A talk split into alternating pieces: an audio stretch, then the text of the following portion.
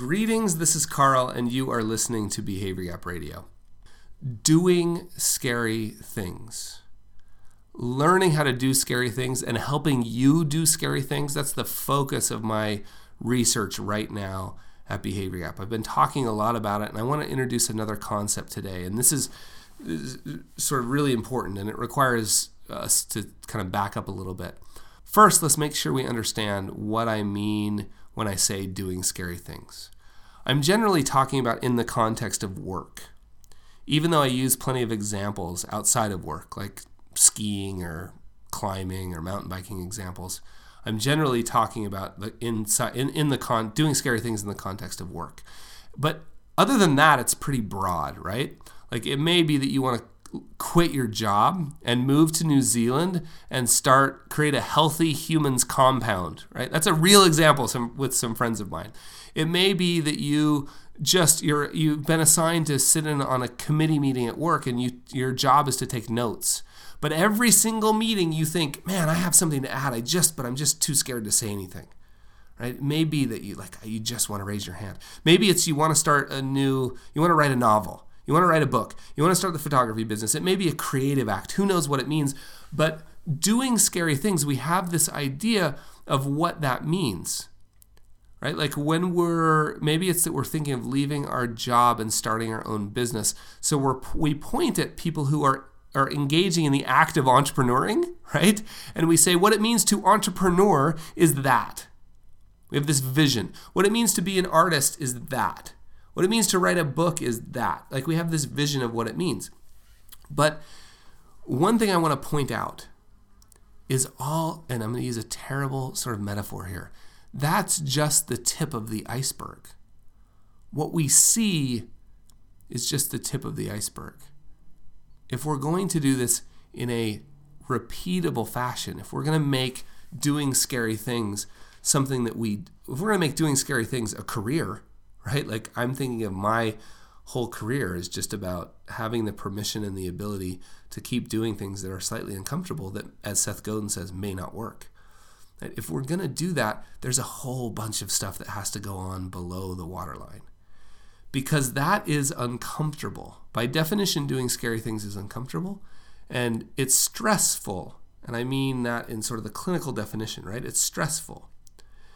And if we're going to keep doing that, there's a whole bunch of stuff that you don't that nobody ever sees that goes on below the waterline to allow us to keep doing it because we've got to build sort of our emotional resilience. And those activities below the waterline are incredibly important. They don't get talked about very much.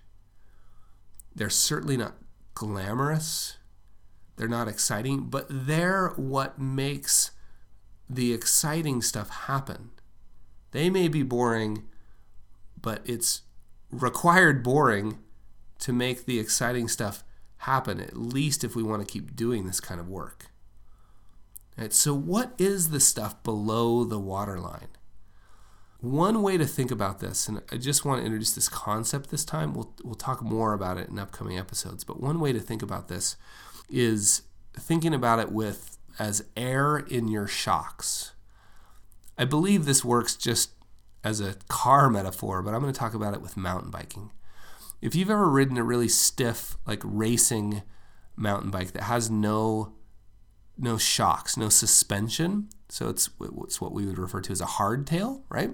If you've ever ridden one on a trail, you feel every little bump right? And that's all I ever rode was hardtails. In fact, for a while I rode something called a fully rigid bike with no front suspension either, and you'd feel every little bump.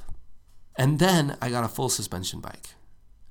And I rode trails that I had ridden on my hardtail bike. And I was like, this is a completely different trail. 50% of the bumps went away. You didn't even feel them. Now, if you don't have any air in your shocks, even if you have shocks, right? If you don't have any air in them, you'll feel every little bump. A little bump could send you careening off the trail. But if you've got properly tuned and you've got at least got air in your shocks, it's like, man, 50% of the bumps you're just not even going to notice. They're no big deal and they're certainly not going to derail you. So, the stuff that goes on below the waterline are these little activities that may seem sort of individually inconsequential, but in aggregate, they put air in your shocks. One little thing with no air in your shocks, one little thing at work. One you know sarcastic comment from a colleague. Or one oh boy i could tell you so many stories about this. One negative amazon review. I'm almost crying. One little negative review when you have no air in your shocks could send you off course for a week in fact it could be enough to derail you completely in fact i just recently heard a story about a guy, and I believe it was like in sixth grade in an art class, or no, not an art class, but in sixth grade, they had an art project, right? The art teacher came in and they did this project, and he did his, and the teacher grabbed his, and at the end, and you know, he got a, a C or a D or whatever, and the teacher said something like, That's not creative, or something like, not creative enough, or something. He, he took it home, tore it up, and threw it in the trash. And 40 years later, he told somebody like I hadn't done another creative thing since.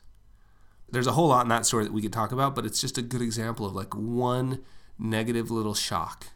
And I don't think a kid in sixth grade should have to worry about having air in their shocks when it comes to creative activity. That's a whole another example. But one little negative. I know I know people who wrote one book, got some negative reviews, and guess what? If you write a book and don't get negative reviews, something's crazy so we all get negative reviews and decided they couldn't take it as a writer.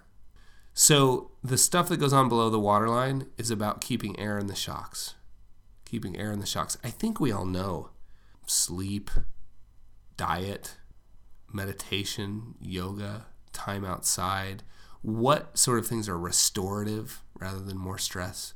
We'll talk about more of that in detail. I, I just wanted to give as many metaphors as I could, right? It's the tip of the iceberg and air in the shocks below the waterline.